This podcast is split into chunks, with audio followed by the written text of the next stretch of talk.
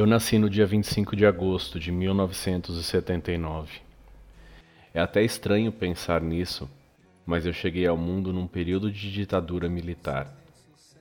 Só fui conhecer a democracia aos seis anos de idade, em 1985, ano que o regime militar seria extinto no Brasil. Hoje, aos 40 anos de idade, pareço sentir na pele um resquício daquela época sombria a nossa democracia estaria novamente ameaçada? No Na dessa semana, vamos traçar um panorama sobre o que foi o regime militar e por que uma minoria insiste em impedir o retorno da ditadura. 31 de março de 1964. As Forças Armadas tomam o poder no Brasil, derrubam o presidente João Goulart e iniciam um novo ciclo político no Brasil. O Brasil vivia uma crise desde a renúncia do presidente Jânio Quadros em 61. O vice João Goulart encarnava o populismo de esquerda e enfrentava a oposição dos chefes militares. Por isso, cinco dias antes da posse de Goulart, o Congresso aprovou uma emenda instituindo o regime parlamentarista no Brasil. Logo que assumiu, Goulart passou a fazer campanha pela volta do presidencialismo e pelas reformas de base, entre elas a reforma agrária. O governador do Rio Grande do Sul, Leonel Brizola, era um dos que mais pressionavam pelas reformas. Em janeiro de 63, num plebiscito, os brasileiros votam em massa pelo retorno do regime presidencialista. As greves e protestos se intensificaram. Quando a agitação chegou aos soldados e marinheiros, os generais decidiram agir contra a subversão. Os militares não estavam sozinhos. Duas semanas antes, a Marcha da Família com Deus pela Liberdade tinha reunido meio milhão de pessoas em São Paulo. A resistência foi pequena. João Goulart fugiu para o Uruguai. O Marechal Castelo Branco assumiu a presidência. Centenas de líderes políticos, camponeses e sindicais foram presos e tiveram seus direitos políticos cassados. A sede da UNE, a União Nacional dos Estudantes, foi incendiada no Rio. Os partidos foram extintos e substituídos por apenas dois: um partido do governo, a Arena, e outro da oposição, o MDB. Em março de 1967, o Marechal Costa e Silva substituiu Castelo Branco na presidência. E no ano seguinte, os estudantes assumiram a vanguarda dos protestos contra o governo militar. Era um tempo de censura, cassações e prisões grupos de extrema esquerda partiram para a guerrilha armada. Os artistas aderiram à resistência democrática. A contestação atingiu os festivais de música da TV Record, que marcaram o surgimento de uma nova geração de artistas. Em dezembro de 68, os militares baixaram o ato institucional número 5. O Congresso foi fechado e os poderes foram concentrados no Executivo. A repressão aumentou ainda mais eram os anos de chumbo. Bom, como disse anteriormente, eu não sou um estudioso do assunto, nem tampouco senti na pele o peso deste período sombrio. Mas foi nas aulas de história em que eu pude compreender um dos momentos mais tristes do nosso país.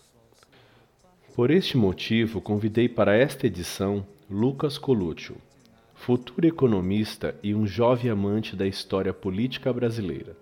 Desta forma, caberá a ele trazer este panorama do que foi a ditadura militar brasileira. Então, Luca, a ditadura militar ela foi uma, uh, um regime, como o próprio nome diz, militar, autoritário, que se iniciou a partir de um golpe de Estado pelos militares contra o então uh, presidente João Goulart. Ela foi conduzida a partir de atos institucionais, por exemplo. Esses atos institucionais ba é, baseavam as decisões e as ações do próprio governo e foram atos institucionais que sucessivamente é, reprimiam e tiravam direitos democráticos da própria população. É? O principal deles foi o AI-5 e teve como uma das consequências, por exemplo, o fechamento do Congresso, a cassação de mandatos, a instituição do estado de sítio, que deu mais poder até mesmo aos militares, proibiu a realização de reuniões uh, partidárias de movimentos sociais e, portanto, é, aumentou assim a punição arbitrária é, contra aqueles que o Estado chamava de inimigos. Esse ato institucional de número 5 ele se iniciou em 1968 e foi implementado pelo então presidente Costa e Silva. Logo em seguida entrou o Médici, né? É, e tanto Costa e Silva quanto Médici eram os dois presidentes é, considerados mais repressores e é, considerados daquele núcleo duro uh, e repressor da ditadura da ala militar, né? Uh, a ditadura, portanto, ela foi um, um, período de muita repressão política, de muita censura contra a classe artística, a imprensa. Então, muitas expressões artísticas eram é, é, banidas, eram impossibilitadas de serem publicadas. Tinha peça, peças teatrais, músicas, cinema, Uh, a imprensa tinha muito é, é, controle sobre ela, muita fiscalização sobre o que era publicado nos jornais, não só no, nos jornais, mas como na televisão e nos rádios. Uh, a, e por conta disso também o Estado brasileiro, na época, instituiu é, dois departamentos de repressão, o DOI e o COD. Esses dois departamentos eles eram responsáveis pelas prisões arbitrárias contra aqueles que o Estado é, entendia é, como uma ameaça à continuidade da ditadura militar. Então, muitas pessoas foram presas nesse lugar, é, torturadas e até mesmo mortas é, por conta das torturas que passavam. Muitos políticos também da época foram exilados. É, um, dois exemplos deles são o Fernando Henrique Cardoso e o José Serra que foram exilados, uh, muitos dos políticos, na, na França, na Argentina, aqui na América do Sul, no Uruguai e no Chile. A ditadura só foi suavizada, uh, com bastante aspas, né, a partir de 1974, 75, quando entra então uh, presidente Geisel e revoga a partir de então o, o AI-5, e a partir daí começa uma lenta, bota lenta nisso, gradual uh, reabertura da política, re, ou seja, redemocratização uh, do, do Brasil. Né? Uh, em, 19, em 1985, especificamente no dia 15 de abril, entra o então presidente Tancredo Neves, eleito indiretamente pela, pelo Congresso Nacional, sendo, portanto, uma vitória da, da ala da oposição.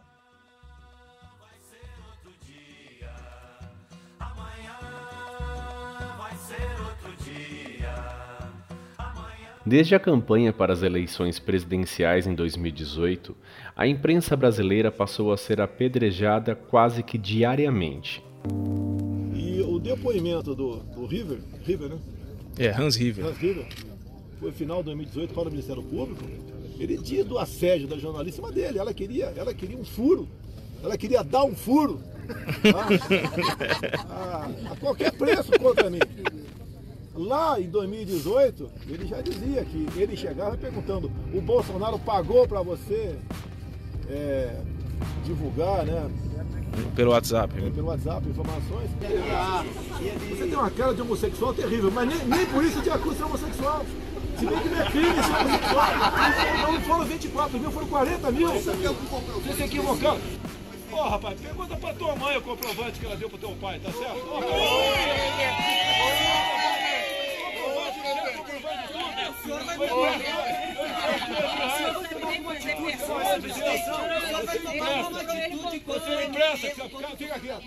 como estão. A Globo é um lixo, o Bolsonaro tem razão. Uh, peço desculpas aí a você.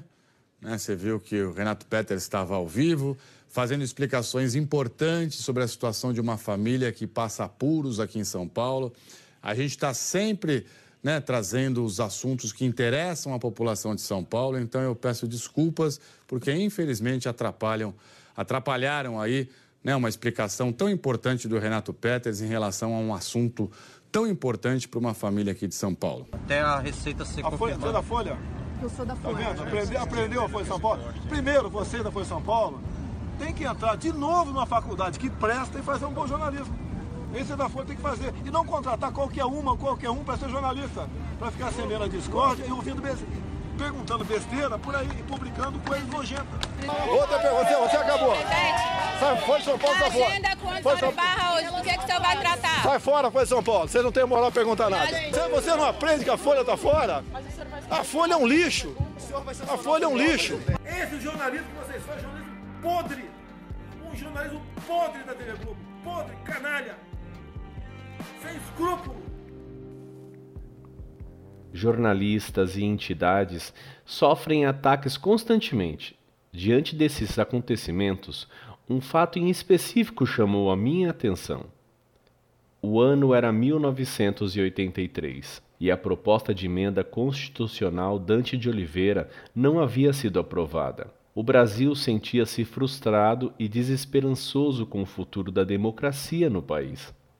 A lei tinha como objetivo reinstaurar finalmente novas eleições diretas para presidente, visto que isto não acontecia há quase 20 anos.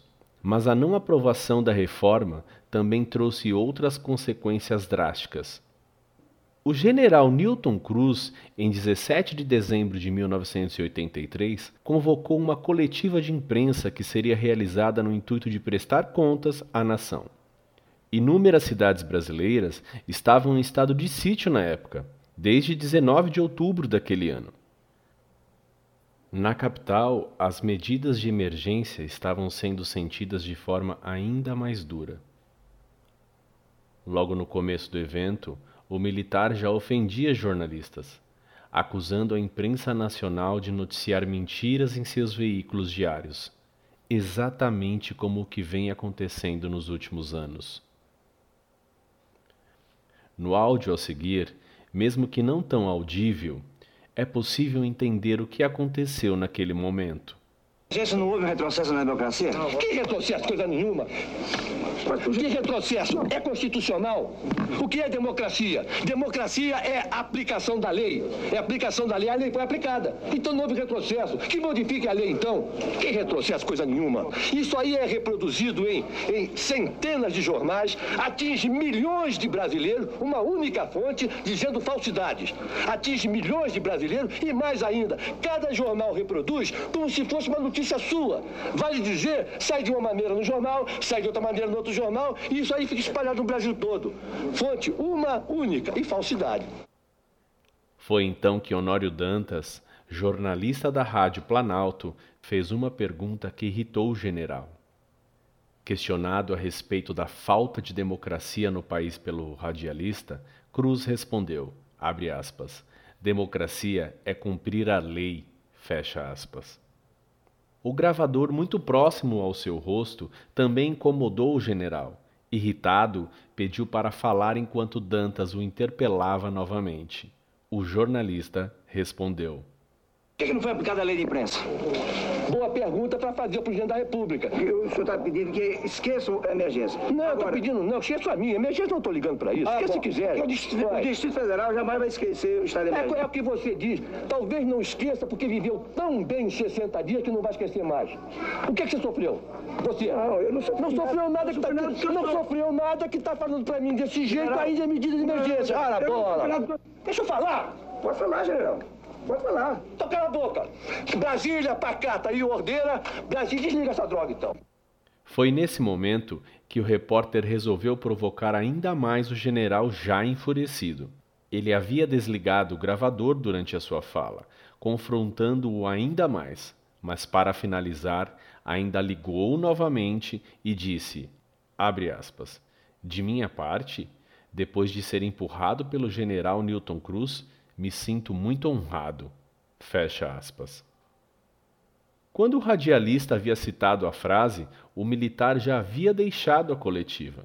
Porém, ao ouvi-lo, retornou mais agressivo do que nunca. A intimidação deixou de ser apenas em palavras e tornou-se uma agressão física em pleno ao vivo da TV brasileira. Alguns colegas do oficial ainda tentaram tampar as lentes da câmera, que registravam um insólito momento. Newton Cruz fez uma chave de braço em Honório Dantas, com o intuito de humilhá-lo. Fez com que o jornalista pedisse desculpas.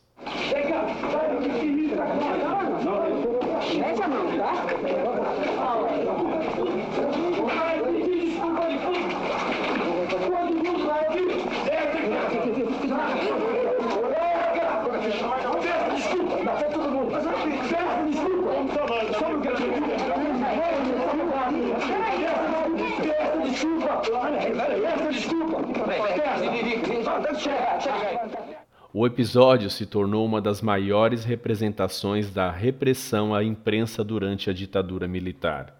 Não se sentindo acuado nem pela presença de câmeras que gravavam ao vivo, o general agrediu e ameaçou um jornalista em plena coletiva de imprensa. Luca, uh, ah, para a gente entender a imprensa hoje, a gente tem que fazer, uh, regredir, na verdade, um pouco na história entender o que nós passamos hoje como um processo histórico. Veja, a população brasileira ela tem uma ânsia muito grande pela resolução dos problemas. Só que a resolução dos problemas para a sociedade brasileira parece que elas querem uma coisa muito imediata e de uma forma meio que autoritária. Uh, por que, que eu falo isso? Porque quando você, por exemplo, hoje tem a informação ela não está mais sob o poder uh, da imprensa somente. Com a evolução da tecnologia, da inserção aí da população nas redes sociais, agora quem tem as, é, o poder da informação não é só mais esse, os jornais, a televisão e a rádio. Agora é a própria população que pega o seu celular, abre o seu Facebook, o seu Twitter e fala o que quer, né? e esbraveja ali o que sente e o que acha de determinado político ou o que aquele determinado político faz. Então, a, a, o monopólio da informação foi quebrado e agora está sobre a mão da população. Por conta disso, a população, enfim, de uma certa forma, ela cria muitas suposições, né? E uma das suposições é de que a imprensa brasileira ela colabora, na verdade, para ah, os problemas sociais e os problemas políticos. Então parece que a imprensa está sempre atacando. Ah, eles não, a população brasileira não entende que há uma, a imprensa é importante para a construção de um pensamento democrático a partir da crítica, né? E que crítica, na verdade, não é ser contra. Na crítica é uma análise. É você ter a capacidade de olhar aquilo de olhar determinada situação política, analisá-la e opiná-la, né, a partir dos fatos que ali se põem. Só que eles, a população, principalmente o brasileiro médio, começou a desconfiar demais da, da, da imprensa, uh, começou a associar muito a imprensa com uh, um lado político, principalmente a esquerda, isso é, é um pouco complicado até, Uh, mas isso tem a ver também com a ditadura, porque a, a, ditadura sempre escolhia um inimigo. E a população hoje escolhe os, os seus inimigos, e um deles é a imprensa. Uh, então a imprensa é sempre vista como, por exemplo, a Globo como Globo Lixo, a Folha de São Paulo como a Foice de São Paulo, fazendo alusão ao comunismo, enfim. Então se escolhe um, um inimigo porque é preciso ter um inimigo uh, numa batalha, né? Como muita gente entende o Brasil, e entende que isso só se resolve uh, atacando, é, é, é, violentando, né, é, diretamente, verbalmente, até mesmo fisicamente, jornalistas na rua, repórteres. No último domingo, 19 de abril de 2020, manifestantes foram às ruas defendendo uma intervenção militar no país. Faixas pediam a volta do AI-5, além do fechamento do Congresso. Os atos que atingem diretamente a democracia brasileira foram condenados pelo STF. O ministro Alexandre de Moraes autorizou a abertura de inquérito para investigar essas manifestações. O pedido foi feito pelo Procurador-Geral da República, Augusto Aras. Justamente para apurar possível violação da Lei de Segurança Nacional, por atos contra o regime da democracia brasileira por vários cidadãos, inclusive deputados federais. A Lei de Segurança Nacional, a qual se referiu o Procurador-Geral, foi sancionada em 1983 e tipifica crimes que podem ser cometidos contra a ordem política e social. O atual presidente da República, Jair Messias Bolsonaro, participou dos atos em Brasília. Em cima de uma caminhonete, Bolsonaro discursou. Eu estou aqui porque acredito em vocês!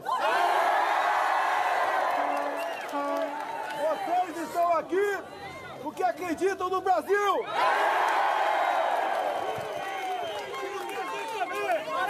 Nós não queremos negociar nada!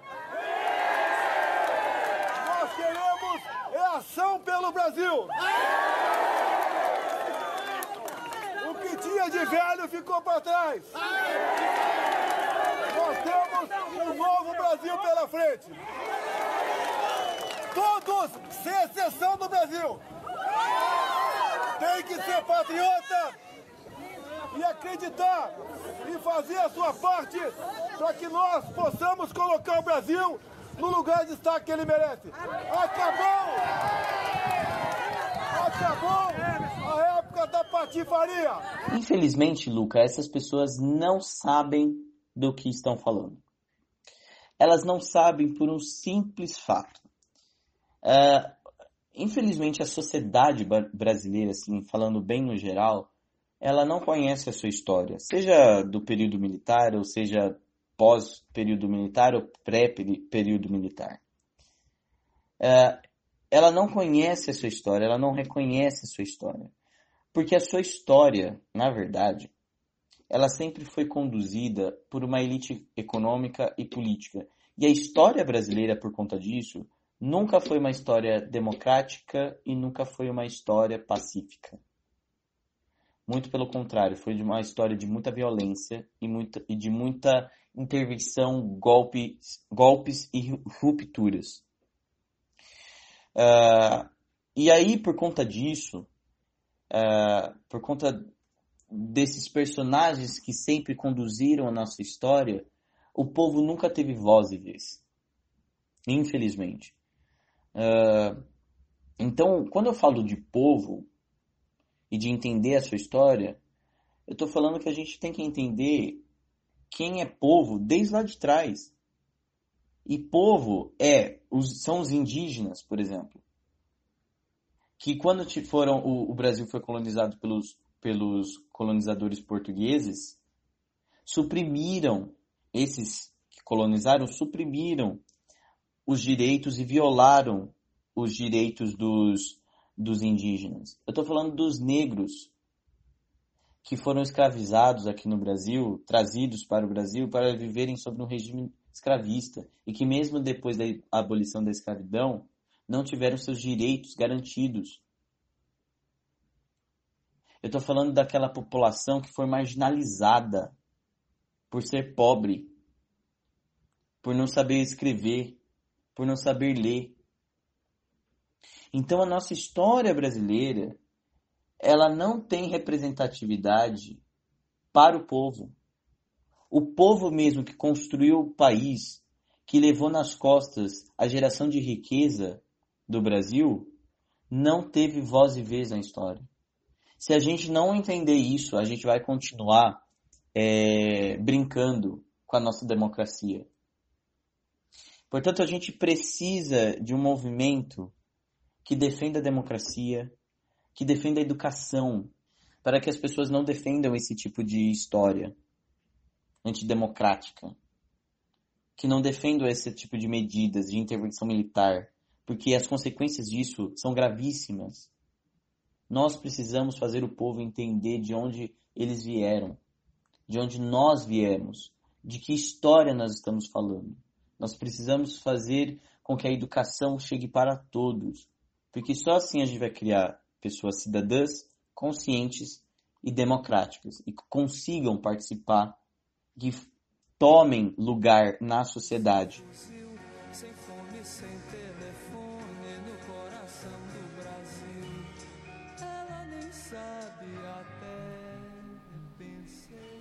Viver na democracia é ter o direito de protestar, desde que esses protestos não manchem a nossa Constituição. Democracia é poder ter voz, é poder opinar em uma página de relacionamento, por exemplo. O Na Redcast dessa semana fica por aqui, agradecendo e muito a oportunidade democrática de trocar informações com vocês. Que nós nunca mais tenhamos que nos calar diante de nossas vontades, nossas ideias, nossas convicções. Uma ótima semana a todos vocês.